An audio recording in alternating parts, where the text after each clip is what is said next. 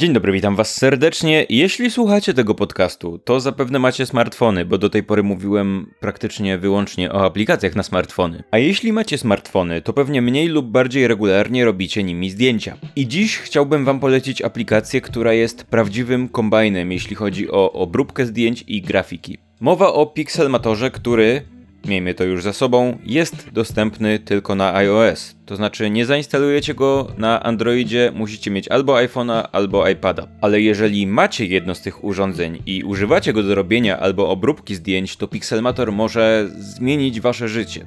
Retusz, poprawianie kolorów, inteligentne zaznaczanie, warstwy, obsługa plików PSD, efekty, malowanie. Pixelmator to w zasadzie taka mobilna wersja Photoshopa. Do tego znacznie bardziej użyteczna niż faktycznie istniejący Photoshop Express.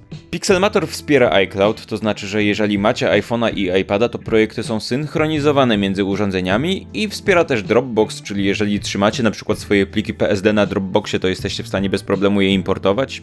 Do tego jest też wersja na macOS, która jest taką kosztującą kilkadziesiąt dolarów alternatywą dla Photoshopa.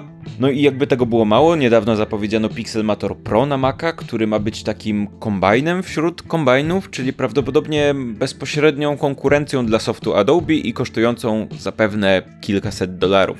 Ale okej, okay, wróćmy do mobilnego Pixelmatora, bo on kosztuje tylko 5 dolarów i absolutnie warto. Jeśli potrzebujecie przykładów, to ja obrabiam w Pixelmatorze niemal wszystkie moje zdjęcia, więc zajrzyjcie na mojego Instagrama, instagram.com popydo, albo link jest w opisie. Bardzo polecam Pixelmatora, jeżeli robicie i obrabiacie dużo zdjęć, albo grafik, albo prezentacji, to jest naprawdę niesamowita aplikacja. Tyle ode mnie na dziś, do usłyszenia za tydzień.